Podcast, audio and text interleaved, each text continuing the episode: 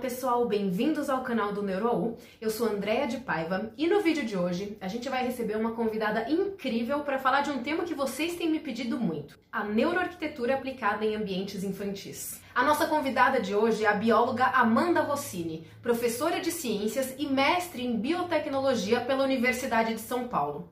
Vamos lá? Oi Amanda, seja bem-vinda, tudo bem com você? Tudo bem, Andréia? E com você, tudo bem? Tudo bem também. Queria te agradecer muito você aceitar participar aqui com a gente. Você é super bem-vinda. Estou é, feliz que você vai falar aqui com a gente e ainda mais feliz que você vai falar de um assunto que as pessoas estão pedindo muito no nosso canal e no nosso Insta, que é a neuroarquitetura aplicada a ambientes infantis. Esse é um tema assim que todo mundo está pedindo. Então, acho que seu vídeo, essa conversa aqui vai agregar bastante. Então, estou super empolgada para te ouvir. E aí, para a gente começar, então, eu queria que você me falasse um pouquinho sobre o que acontece com o nosso cérebro quando a gente está se desenvolvendo, né, nos primeiros anos de vida, e como é que o ambiente pode interferir nisso tudo. Então, eu também agradeço muito o convite, também estou super feliz. Acredito na importância desse assunto para todos, independente se com ou sem filhos, é, e a formação das pessoas é um assunto de interesse, porque a gente vai entender um pouquinho como todo mundo faz parte de um ambiente em que está provocando estímulos a todas essas crianças que são a nossa sociedade futura. Então, é, a gente gente consegue atender melhor as necessidades infantis e os, para o seu pleno desenvolvimento cognitivo ao entender como ele se dá, e aí eu vou falar um pouquinho em termos fisiológicos é, do ser humano é, e um pouquinho sobre o que apontam várias pesquisas que corroboram essa importância do, do espaço físico e social, é, onde essa criança está inserida no seu bem-estar físico e psicológico a curto e longo prazo. Então, a gente vai entender a infância como um período crucial é, em que muitas transformações estão acontecendo e que vai deixar, é, vamos dizer assim, marcas a longo prazo nesse indivíduo depois, quando ele for um adulto. É, por quê? Porque a gente vai ter esse nosso desenvolvimento é, uma soma de fatores e, e, e nessa soma entra os os fatores genéticos, a bagagem genética do indivíduo, a, ainda as condições ambientais e como ele reage, o seu comportamento e como ele interage com tudo isso, é, e sempre muito baseado no que ele traz de, de memória, no que ele já tem, é, de, no que ele já tem aprendido. Eu gosto muito de citar uma, uma frase de Piaget, que era biólogo, estudou comportamento infantil, é, que diz que o aprendizado se dá com a desordem e a nova ordem daquilo que já existe dentro de cada sujeito. Então, é necessário a gente obter um contato é, com é, o difícil, o incômodo, para desestruturar o já existente e, em seguida, estruturá-lo novamente, e, e, e, essa mobilização é que realmente traz um aprendizado consistente. É, e, e, é essa articulação com ideias já existentes que vão é, trazer ideias realmente aprendidas e se adaptam a um, novo conhecimento. O que está acontecendo realmente com esse cérebro, é, e aí eu vou usar um termo uh, mais da biologia, é, que é a neuroplasticidade, é a gente entender que a gente está estabelecendo conexões sinápticas. A gente tem um, um circuito interno né, cerebral é, em que ele consegue é, estabelecer novas conexões, e aí a gente tem um período crucial, muito sensível, que eu vou aqui demarcar do zero aos seis anos, em que você tem uma aquisição de capacidades fundamentais.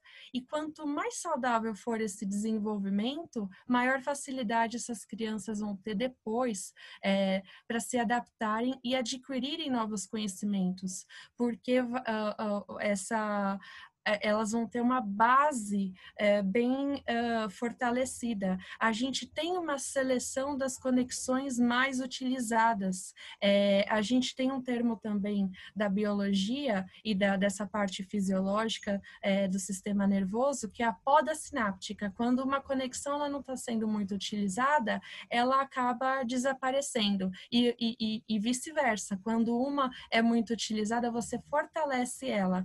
E então, o ideal é que a gente fortaleça aquelas que vão ser base para é, novas habilidades, novos conhecimentos e novos aprendizados que vão ser importantes para o futuro dessa criança como é, indivíduo. Então, tem muita coisa acontecendo. Um dado assim que me, me espantou foi do segundo aninho da criança, ela está em algumas áreas cerebrais ali desenvolvendo 700 novas conexões sináptica, sinápticas por segundo. Assim, é algo surpreendente e é uma janela de oportunidades que a gente, como adulto, é, pode aproveitar e deve, né?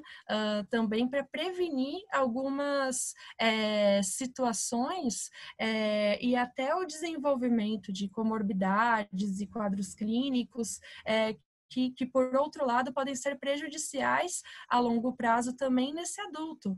É, se você é, tem um ambiente que você não tem segurança, que você não se sente parte, em que você desenvolve um estresse é, da, da sobrevivência mesmo do ser humano, daquela questão adaptativa, né, do sinal de alerta ali internamente acionado é, que o ser humano traz, é, de de porque é um animal e todos os animais têm isso, se a criança já tem esse estresse de uma forma tóxica, ela pode se tornar um adulto com mais propensão a desenvolver ansiedade, depressão, é, doenças cardiovasculares, diabetes, enfim. Então a gente só tem a ganhar com essa discussão que a gente está tendo aqui agora.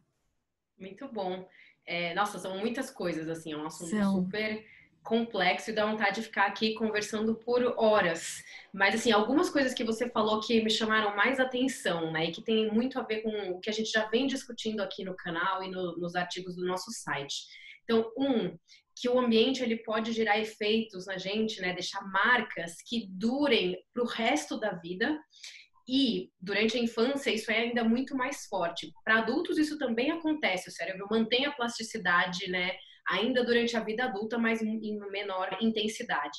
Mas então, assim, é sempre importante a gente pensar no ambiente infantil, porque é isso, ele tem esse potencial de deixar marcas, né, para essa criança, para o resto da vida dela. E outra coisa que você falou que tem tudo a ver com o que a gente discute aqui, essa complexidade é, do desenvolvimento. Então, assim, ele depende de fatores genéticos, ele depende de fatores ambientais, né? E ambiente quer dizer não só o ambiente físico, que é o nosso assunto principal aqui no canal, mas o ambiente social também deixa marcas. E, além de tudo, depende muito do comportamento dessa criança, de como ela se relaciona de maneira ativa com esse ambiente onde ela se insere. Então, assim, são vários fatores influenciando o resultado aí disso, dessa, né, dessa equação super complexa que é o nosso desenvolvimento. A sua fala me fez lembrar de um estudo comparativo entre o desenvolvimento de crianças é, que cresceram em orfanato com crianças dentro de, de, de famílias acolhidas. É, e aí, no caso dos orfanatos, em que você tem é, uma grande quantidade de crianças e poucos adultos para supervisionar, que elas passam muito tempo, por exemplo, em berços, e ali fechadas, recebendo tendo menos estímulos, é, olhando, por exemplo, para o teto, é, não interagindo é, e, e, e, fazendo uma linguagem corporal que seja de outra pessoa falando com elas, é, a gente tem uma grande mudança de, de, de uma percepção grande do, do comportamento delas quando adultos. É, a gente sabe que, mesmo com a bagagem correta, genética é, e da estrutura por exemplo, do olho para que a pessoa tenha uma visão saudável. Se ela não recebeu o estímulo da luz, ela não tem essa visão desenvolvida. A mesma coisa com relação à capacidade olfativa ou auditiva, se ela não receber estímulos de odores, aromas ou de sons, por exemplo. É, então, tem tudo isso acontecendo e pensando que num orfanato ela não se vê como parte integrante daquela família, também vai ter uma defasagem no sentido é, emocional, né? Então, a gente é um conjunto de tudo isso e quando um dos fatores, quando não mais de um dos fatores, traz um desequilíbrio, a gente tem prejuízo no aprendizado e isso a gente já tem cientificamente apontado, assim, é, é, é a gente tem evidências. Sim, e isso torna ainda mais importante né, esses projetos de neuroarquitetura voltados para o ambiente infantil e, na verdade, pensar o ambiente infantil não só do ponto de vista da neuroarquitetura e do arquiteto, mas para os pais das crianças também terem esse controle, porque às vezes são pequenas mudanças que a gente faz e que tem um benefício lá na frente muito grande, né? A gente fala, as crianças elas são muito mais sensíveis a, a, aos estímulos do espaço. Você mesma falou sobre essas, esses períodos né, mais sensíveis, é, que são conhecidos como janelas aí de desenvolvimento, que se abrem né, em diferentes momentos ali do desenvolvimento para a gente desenvolver habilidades específicas. Né? Então, áreas específicas do cérebro se desenvolvem muito mais durante essa, essa janela aí que se abre. Então, que nem você falou, né? Se você não recebe o estímulo da luz durante essa janela fundamental de desenvolvimento da visão, mesmo que o seu cérebro seja, saudável e o seu olho também, ainda assim a sua visão não vai funcionar tão bem lá na frente, ou talvez até você perca a, a visão exatamente por conta de não receber o estímulo adequado nessa janela de desenvolvimento. Então é bom a gente Exato. entender que essas janelas existem e em que momentos aí a gente precisa dar mais estímulos e que tipos de estímulos, né? Porque tem os sensoriais, tem os motores, né? Tem emocionais e de relacionamentos. Então, assim, a, a gente tem que combinar aí vários fatores. E um ponto também, só para eu destacar, que você falou que eu achei muito legal, sobre a questão de você se sentir seguro e os impactos, né? Que o estresse no longo prazo pode gerar no nosso organismo. Inclusive, a gente tem um vídeo aqui, um dos últimos vídeos do nosso canal, e eu vou colocar aqui para vocês poderem acessar depois. É, a gente fala sobre isso, mas do ponto de vista do cérebro adulto. A gente não foca no cérebro infantil, mas ainda assim tem muita coisa que se aplica. E aí, indo para a nossa próxima pergunta, então, já que a gente falou tanto sobre a importância do ambiente para o cérebro em desenvolvimento, eu queria saber, Amanda, é, se você tem algumas, algumas dicas né, para passar para a gente de alterações que a gente possa fazer no ambiente infantil, sejamos arquitetos ou, ou pais ou professores, o que a gente pode mudar no nosso ambiente para tornar esse espaço melhor né, ou que ou ajudar esse espaço de alguma forma a, a colaborar com o desenvolvimento das crianças. Exato, é, qualquer pessoa pode aplicar algumas das dicas que eu vou deixar, mesmo que você é, vá passar uma tarde com uma criança, você pode é, improvisar algumas alterações na sua sala de estar e ela se sentir um pouco mais acolhida, porque eu acredito que uma aldeia inteira cria uma criança, como diz um provérbio africano, a gente é parte de tudo isso e, e, e, e esse cuidado tem que ser de todos. Então, assim, não é difícil implementar algumas mudanças. Eu comentei sobre a questão, por exemplo, de berço, né? Restringir a autonomia e os movimentos e a liberdade da, das crianças. Então, com segurança, claro, é legal quando for planejar um quarto, é, imaginar esse colchão, por exemplo, no chão. Isso traria a autonomia das crianças é, irem e virem é, a hora que elas quiserem, não precisarem chamar um adulto, por exemplo, para se levantarem e tudo mais. É, nesse sentido também, é, os brinquedos e objetos é, que elas podem e devem ter acesso para desenvolverem as suas experimentações, como você, André, mencionou, é, e, e, elas vão ser pequenos cientistas e, e não é uh, incomum a gente ver crianças pequenas levando objetos à boca. Isso tudo faz parte do desenvolvimento cognitivo, é, em que elas estão entendendo os sabores, as texturas e toda essa parte sensorial. A gente ter prateleiras na altura delas, em que elas consigam acessar os seus brinquedos brinquedos é, e uh, escolherem como e quando brincarem. Então, terem os livros, os brinquedos e o cantinho das atividades de uma forma a estimular essa criatividade e essa liberdade.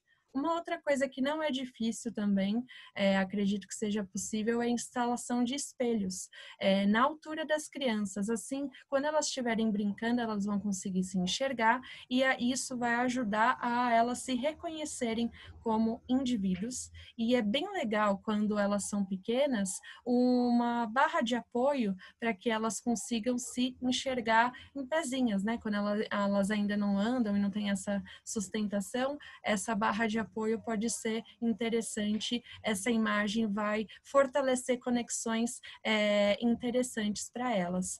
E, e uma, uma experiência que eu tive muito legal foi é, na virada sustentável que acontece há alguns anos, é, eu acompanhei uma feira de troca de brinquedos. Isso foi interessante porque traz uma consciência para as crianças de que aquele brinquedo que ela já brincou bastante pode ser novo para outras crianças. Elas podem fazer novas amizades e isso aumenta o contato social delas. Elas é um momento de brincadeira e também elas aprendem a negociar ali uh, nessa feira de trocas, né? Então foi um, um movimento muito interessante de consciência ambiental, de que aquele brinquedo ele não simplesmente desaparece porque você jogou no lixo. É, ele ainda é um recurso, é, ele pode ser útil para outra criança e também traz uma rotatividade nos brinquedos interessante, para que aquilo não se torne monótono para elas, né? A gente está inserido numa sociedade consumista, não tem como negar por mais que a gente é, tente mudar, sempre tem avós, avós, padrinhos, tios, tias, é, que em Dia das Crianças, Natal, aniversário, vão comprar brinquedos e, e é comum a gente ter muitos brinquedos. É legal é, estimular um rodízio de 15 em 15 dias, por exemplo, entre esses brinquedos e complementar a isso a uma decoração também, se possível, que acompanhe as mudanças que estão acontecendo nessa, nessa criança, já que é, se tem uma plasticidade né, cognitiva é, a, e a decoração ela faz parte do, do, do estímulo, o interessante é que ela acompanhe e algo como um tapete pode já alterar todo o ambiente, delimitando um espaço para as brincadeiras e também para os pequenos sendo algo extremamente sensorial, por exemplo, para os bebês. É, não são coisas difíceis. É, é legal a gente pensar é, sobre esse assunto, a gente pode explorar um pouquinho mais. Muito legal, muito interessante, assim, muitas dessas dicas super, super simples da gente, da gente aplicar. E você falou dessa, dessa feira de troca de brinquedos, eu achei super Foi. interessante, não conhecia e acho que é um, é um princípio muito legal para a gente aprender várias habilidades, né? E isso é uma coisa que a gente fala bastante quando a gente fala de ambientes de ensino, né? Que o ambiente ele é uma, uma metáfora, assim, é uma forma da gente fazer uma analogia com vários aprendizados. E ainda mais quando a gente fala de, de ensino para crianças menores, que não tem um banco de memórias já formado, porque o nosso comportamento ao longo de toda a nossa vida, um dos fatores que influencia o nosso comportamento são as nossas memórias, que são formadas, influenciadas pela nossa experiência pessoal e pela nossa cultura.